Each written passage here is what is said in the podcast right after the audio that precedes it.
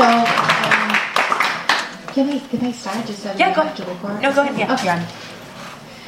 So um, it's it's a very special moment for me to be here right now. Uh, I've been working in publishing and with writing for many more than 20 years, but uh, I started actually writing seven years ago, and I couldn't ever imagine that I could, you know, uh, have my book translated to English because I write in Portuguese. And uh, I thought that maybe someday, but I was thinking that I would have a career that would be like, well, I'm going to make a book and then another book because that's how usually things work. Like you start like slow and then you do like a, a big book. But I was actually very lucky with my first book because uh, it was uh, translated to 12 languages. It's going to be a, movie and uh, and uh, having the book in English it's so special for me because I've been living in the United States for 10 years now. So this is my country too. So so now I, I, I, I could never imagine that I could be here. So um, I'm going to so let's do something. I'm going to read a small uh, uh, uh, part of the book, and then my wonderful friend Corinne, I, we are going to do like a Q and uh, and then if you guys want to ask something, I'm open also. Okay, to to, to answer. So the book. Um, um, it's called The Invisible Life of Eurídice Gusmão, and it's about two sisters in, in Brazil, in Rio, that's my city, Rio de Janeiro, in the 1940s and in the 1950s. So the basic story of the book is about how these two sisters they have dreams and they want to fulfill their lives, but they they it can't happen because they live in a time and in in a uh, in a place that uh, it's very hard for women to to to become someone to do something different than being housewives and you know moms. And uh, also uh, you have this the main story and, and I also have a lot of side characters and uh, I tell a lot about what's going uh, on in Rio in that time. So I'm going to read about one of the subplots and one of the side characters that I have uh, in the book. It's about uh, a, a journalist that started his career in the 1910s and 1920s in Rio, and I'm going to tell a little bit. And when I tell the story, I also tell a little bit what's going on in the city at that time. So, Álvaro Staffa discovered his calling as a reporter at 15. At that time, he was already a graduate of the streets of Rio. At eight years of age, he arrived from Italy with his parents. At nine, he became an orphan. How he learned Portuguese, how he learned to read and write, how he didn't die of starvation, the plague, or being stabbed, is a mystery that can only be explained by serendipity. He sold candy on the ferry and lottery tickets at the trolley. He shined shoes, washed windows, and delivered papers. He eked out his survival from small jobs and the favors he performed for a respectable type in a suit, who took him to a hotel room once a week and asked him to walk nude across his back while singing O Sole Mio. Before reaching the age of 13, he had been arrested nine times. He knew how to wield a razor blade and was feared for his capoeira skills. Feeling that it was time to settle down, he traced out a career plan, which consisted of trying for a promotion. From a delivery boy, Álvaro became an office boy in the newsroom. An unthinkable leap forward. It was the first time he had worked with a roof over his head. The promotion came not a minute too early. For some months now, Álvaro's service as a nude singer had no longer been required, due to his being too heavy to walk on the back of the man in the suit. And such privileges he now enjoyed. He had his very own desk, and when he had no jobs to do, he could spend an entire afternoon sitting down in the company of a book. This good life came to an end in the winter of 1918, when the city recorded its first case of Spanish flu. At the beginning, it was one here, one there. A week later, it was many here and even more there. By October, half of the city's population had fallen ill. One Wednesday morning, only Alvaro, the newspaper editor, Camerino, and the typographer showed up to the newsroom. Camerino looked over at the boy behind the desk, asked if he could write, and sent him to the street with a pencil and a notepad. Alvaro spent three hours walking in the streets of Rio. He saw men in agony as they vomited blood, as they vomited blood, and children talking to mothers who had already died. Sick people in a delirium, expelled from their homes. Long-bearded prophets proclaiming the end of the world. He heard the screams that preceded death come from behind closed shutters, and counted hundreds of bodies in the street. In vain. As soon as he had finished counting, someone else would turn up dead, or the wagon sent by the city government showed up to tow away the bodies. With the wagon scarcely gone, fresh bodies could soon be found on the doorsteps. In the weeks that followed, this would be his routine. Arrive in the newsroom, grab a pencil and a notepad, go out to document the unfolding tragedy, tragedy and come back with more than enough stories to fill the day's paper. He seemed immune to the illness and the horrible scenes before him. Why his body resisted is anyone's guess.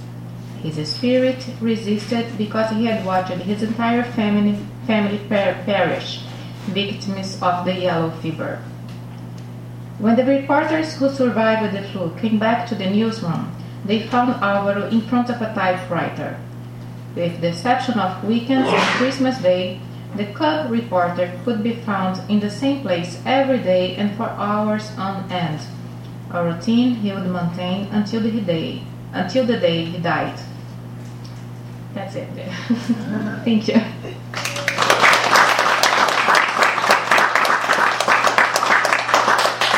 Yeah, now Corinne, we are doing a Q&A with Corinne. Great uh, uh, reporter, amazing writer. Yeah. Huh? That very nice. yeah, she is. I admire her. I Also, also an author. It- you- it- that's Yeah. for another night. This one, this is to talk about. Okay, okay. this. This I'm just very introducing exciting. you. Thank you. Um, I started reading um, Martha's novel um, quite some time ago when um, I think it had already been published in Brazil or was about to be, um, and her agent was in the process of selling it to the many countries where it's been published since. And Martha sent me the first chapter, which at that time was the only part that had been translated into English. And I started reading and just kept flipping the pages faster and faster and faster. And then I got to the end, I was like, oh no, like, there's no more yet. Um, and so I, 22 months later, um, I got the book in my hand, and I'm very excited for you guys that there will not be as long a gap uh, in between reading the beginning of this beautiful novel and getting to, to go all the way to the end. Um, so yeah, we have a couple things that we wanted to um, to talk about. You had mentioned, as you had said earlier, you have lived in the U.S. now for a decade. Um, you've lived your daily life in English for a very long time. Why did you end up choosing to to write your fiction in Portuguese? Um, it was it was re- I had uh, to it, I think uh, it was for two reasons. One is more personal, and the other I think it's more ideological. First, because I think when any immigrant, uh, it has at some point it had to make the choice of it's going to be a new person in a new country, right? And uh, and all the immigrants has this issue with identity and. Some some immigrants they just decided that uh, here is the place they forget about the language and about the culture. Others you know still have the link. And for me i i, I always i loved my country and i didn't want to disappear in my own you know i, I wanted to to be to also have the connection with my country. So writing in portuguese is a way you know of uh, not disappearing in my culture. So that's that's the personal reason and the, the second reason that's more ideological is that I think that uh, the United States is such a it's, it's an amazing country and has so many great writers. And here I would be just another one, another another writer. And in Brazil, because you have a, a very strong TV, all the, the good writers are working for TV and doing scripts and doing soap operas. And you have very few writers, and also Facebook is very strong in Brazil, so you don't have a lot of people writing and very few people reading. So I think that Brazil needs more writers and more literature in Portuguese than, than the United States. And I also think that the United States is very good. Uh, I wanted to be a Brazilian writer, and uh, something interesting about the United States is that he's able to absorb so many interesting people from uh, other countries that it kind of make his own international literature. If you think about all the good books from immigrants that you have in the market right now. And uh, I and I, I think that's very good. If you you don't have Americans, they don't have to to read a lot of translations to you know understand about Africa, understand about Asia, because you have people here who are immigrants are, are, are sons of immigrants who does that, who tells these stories. And I, I just wanted to tell the stories in, in my own language, that's Portuguese. Very Um, you were also a journalist um, yeah. when you lived in in Rio, and you started your own publishing house as well, which published some really groundbreaking works there. Um, can you talk a little bit about how those experiences influenced the book you've written now? Yes. Uh, so I always wanted to become a writer, but I always have the fear that I was not going to make enough money. I, the fear is still there actually. So still but uh, so i always try to know to, to i find I, I, I told myself that if i was going to become a reporter if i was going to work i, I was like going in the tangents you know i was i was working with something that i would be writing not exactly what i wanted to write but i was making money and someday at some moments i was going to become a real writer so and actually it was uh, all the experiences i have in, uh, before it uh, they helped me a lot i mean it's when you are a reporter, uh, when I was a reporter in Rio, I, I, I, met so many people. I, I learned so much about life. I could interview drug dealers and socialites and politicians. I would go to slums and I would go to, you know, uh, fancy places. And I think that's that that gave me a very, I understood a lot about life and human being with this experience. And uh, other thing is that you learn you, uh, for you to write as a reporter, you have many many techniques, and you need to write, and you need to you need to be very clear in the message that you are sending, right? And that helped me a lot too. And publishing also. Uh, after that, I was I became a publisher and. And I edited uh, many, many uh, authors, and uh, then I, I learned uh, how, also how to edit myself. What I think it's a great tool to have like uh, sometimes I mean you write something and you, you can't see the bad things you did there but it was when you are uh, editor it kind of gets a little bit easier so yeah and also I, I think that I had the whole understand of what happened in a book because a book is never just the writer the, is the writer is the editor you know is the translator uh, is the is the library, is the bookstore. So it's a big, it's a publisher. So I, I, I understand better the process, and I think that's also something that helped me in my career. Yeah, yeah, it's interesting when as you were talking about your experience as a reporter, thinking about this, like the novel, it has it has the lyricism of a, of, it's written of a novelist, but it has that reporter's eye for detail of just sort of the small things that you notice in, um, you know, in a setting, and that ability to sort of sketch a character and create this whole world for them in very in very few words. Which of the characters in this book did you become most attached to while you were writing it? Oh, um, I like so there are two main character, characters that are Guida and, and Eurydice. I like them a lot but the book it's it's it has a lot of humor, a lot of irony, and uh, I uh, there's a lot of uh, mean women in the book that I, I love the, the, all those mean and bitter women in the book. And there are a lot of mean and bitter women. there are, right? Yeah, yeah, they're delicious to read. yeah, because I also I feel so sorry for them because uh, if you think about all the the few opportunities that women had in the past and that they still have it's like uh, of course they are going to become bitter and you know like uh, frustrated with life. So it was very I, I like the main characters a lot. It's make and I like to make fun of some things you know too. So yeah so I have this Zélia that she's a neighbor and she gossips a lot and I have Eulalia that is uh, a woman that was rich and then she became poor and uh, you know I'm not going to tell the whole story but I like it to these these characters the the mean ones I think they're most fun to work with they're a lot of fun to read too um, you were writing and publishing this book during a time of enormous political upheaval in Brazil, um, which you've been watching from afar for the most part. How how has the experience of writing this book, of publishing there, and as well as everywhere else, um, how has it informed your sense of identity as a Brazilian woman and as a Brazilian abroad?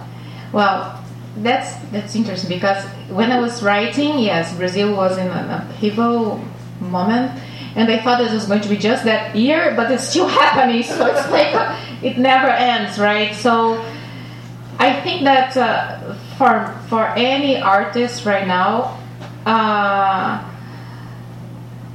for one side, I mean, I have to be connected with the news, and I have like I have all the bad news in Brazil. Brazil is going through a, a whole process of trying to understand what's going on. Is uh, the political crisis, economical crisis is all very bad. But uh, and here also, it's very hard to listen to the news.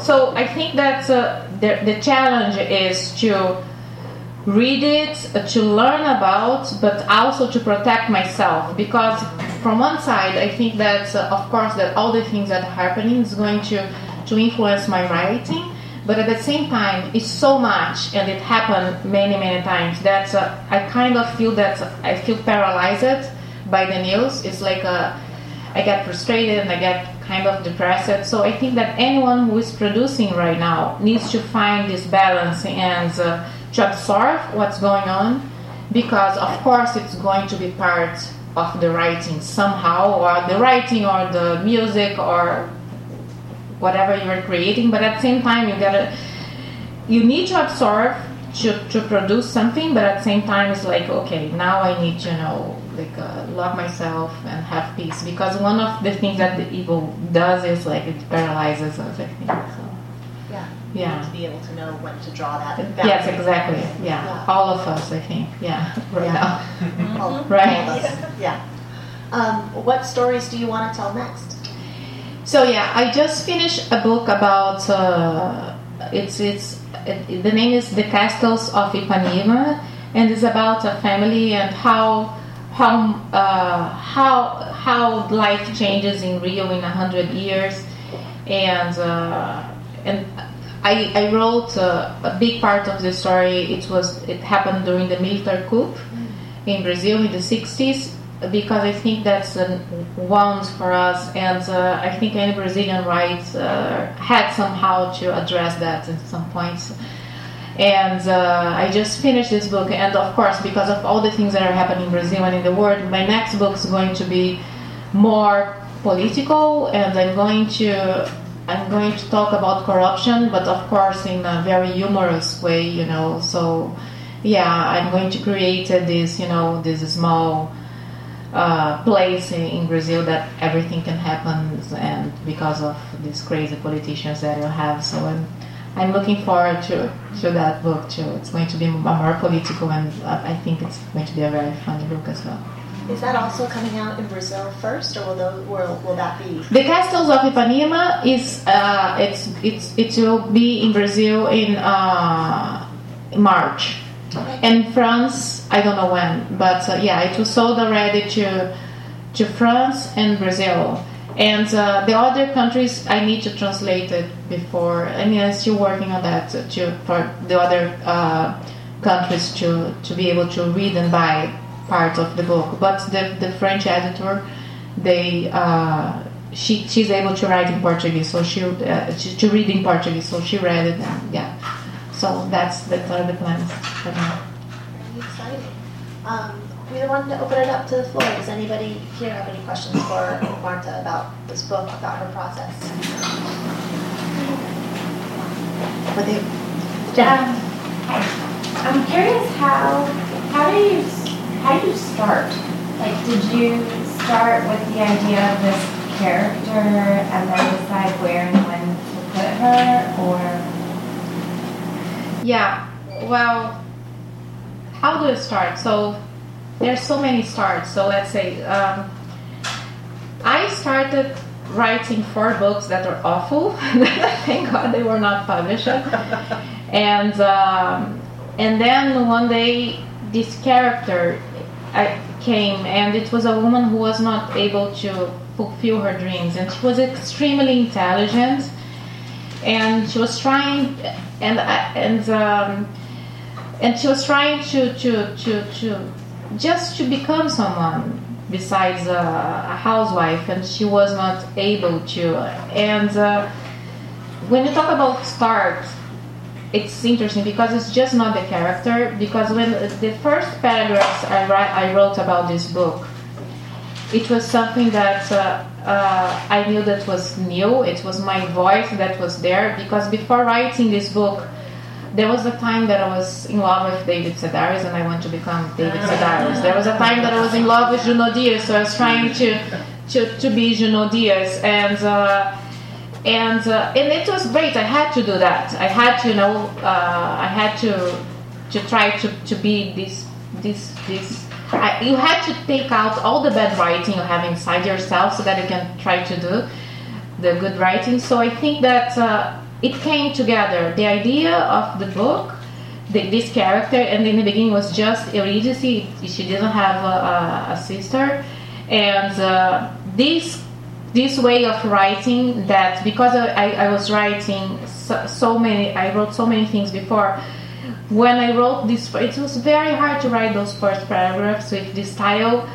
But uh, I mean, I, I remember that I spent I don't know I, I would go to Paragraph. There is a writer space at, at, I was living in New York, and I would became. I spent four hours in just those two paragraphs. But I, I knew that was something that I, that was just just I could do in that paragraph, and then it came together. The story of Eurydice and my my voice there, and then became a little bit easier after that. Yeah. Are those first paragraphs still in the book? You know you rewrite so much. Yeah, yeah that uh, somehow they are but they are so you writing is editing so yeah they are but uh, you edit and you write again again again. But uh, yeah after this book i knew that was the best. And then i was trying for such a long time to become a writer that i said you know what? That's the best i can do. Let's just you know and then it worked. But uh, but i knew that i couldn't do at that moment anything that would be better than, than that.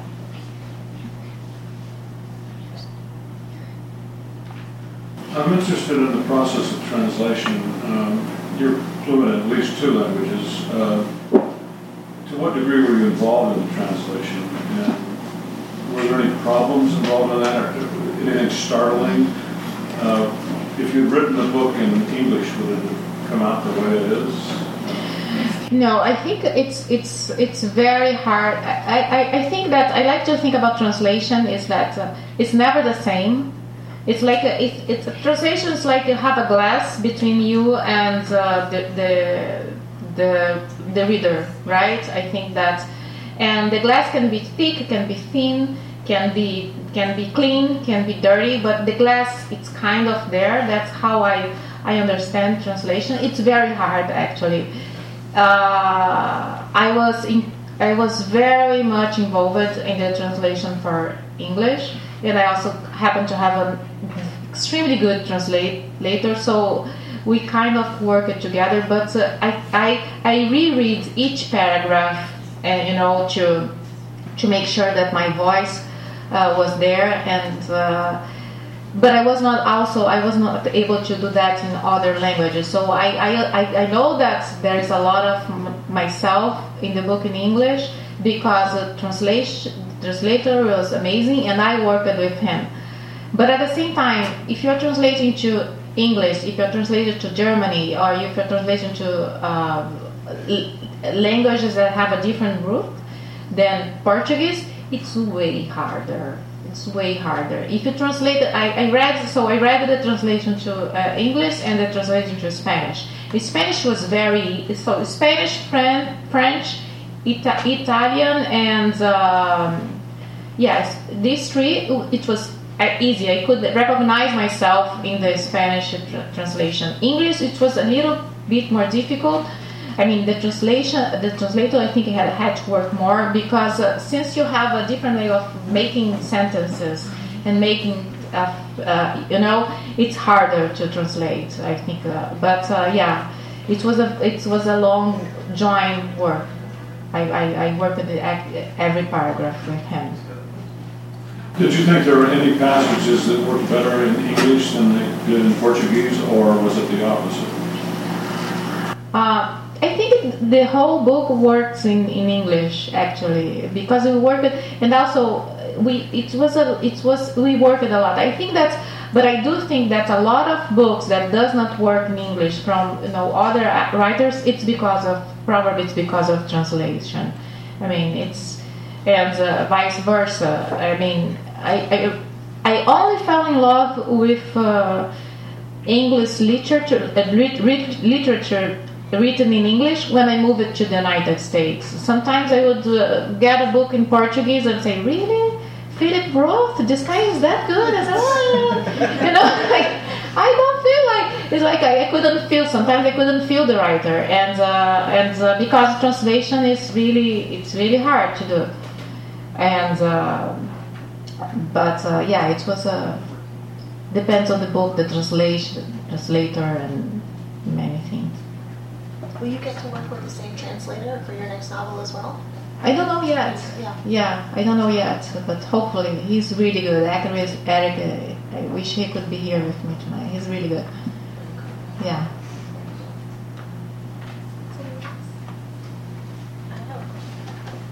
Um, I'm lucky because I can ask you afterwards, like all yeah. But I find it fascinating that because we're the same age, and then you still go back to like 100 years back when you're writing in the next book, and here their characters are obviously like way older than we are. And where did you get that sensibility? Or like, are you a history buff, or is it that you feel like that age was more romantic? Like, what makes you want to go back? Well, that's yeah, it's, it's good question because uh, I'm uh, I think that uh, in Brazil we have a huge problem with memory. We forget a lot of things, and uh, I'm I'm very concerned about that. So I like to go back, and sometimes I have the feeling that I'm the only one who's I'm not the only one, but I, very much much more people should have been doing that in Brazil. I mean, we forget a lot about our past. So actually, many many stories of the book actually happened. That that thing that I read about the Spanish flu happened, and many characters are based in and and you know real uh, life characters.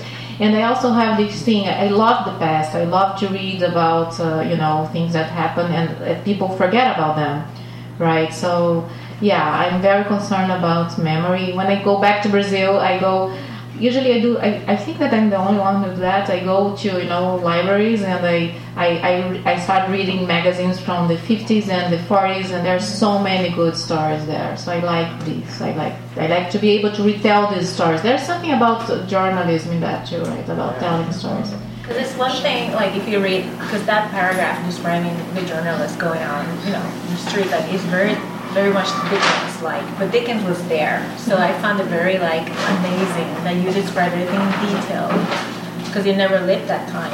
Like as much research as you did, I found that you actually put your soul in it as if you were there, like a time traveler.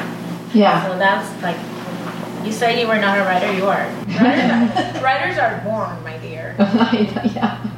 Maybe, yeah. It's a lot of work. you it are, is, yeah. Okay, guys. More questions? Thank you so much. Thank you for coming. It's a very special moment for me to, you know, do my book launch in the place I live and love. Thank you.